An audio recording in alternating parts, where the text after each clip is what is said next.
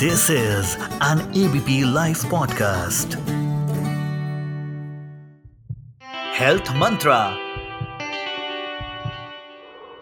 किसी भी जोड़ में सूजन आना या दर्द होना, उसे हम आर्थराइटिस कहते हैं आर्थराइटिस कई प्रकार का होता है, जैसे उम्र के कारण, जिसे हम ऑस्टियोआर्थराइटिस कहते हैं, या गठिए वाला आर्थराइटिस जिसे हम रूमेटॉइड आर्थराइटिस कहते हैं ये किसी भी उम्र के मरीज़ में पाया जाता है। ऑस्टियोआर्थराइटिस या डीजेनरेटिव आर्थराइटिस जनरली 50-55 की उम्र के ऊपर के लोगों में पाया जाता है। रूमेटॉइड आर्थराइटिस बच्चों में भी पाया जाता है और एडल्ट्स में भी पाया जाता है। जनरली लेडीज़ को फीमेल्स को इसकी ज़्यादा तकलीफ़ होती है मेल्स के कंपैरिजन में।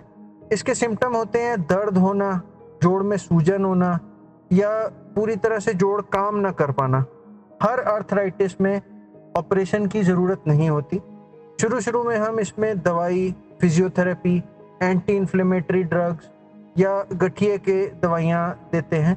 अगर उससे आराम नहीं होता या जोड़ की सतह जो है वो ज़्यादा खुरदरी हो चुकी है, ख़राब हो चुकी है या काफ़ी टाइम दवाई लेने के बाद भी मरीज़ को आराम नहीं आ रहा तो हम इसमें सर्जरी के उपाय सोच सकते हैं।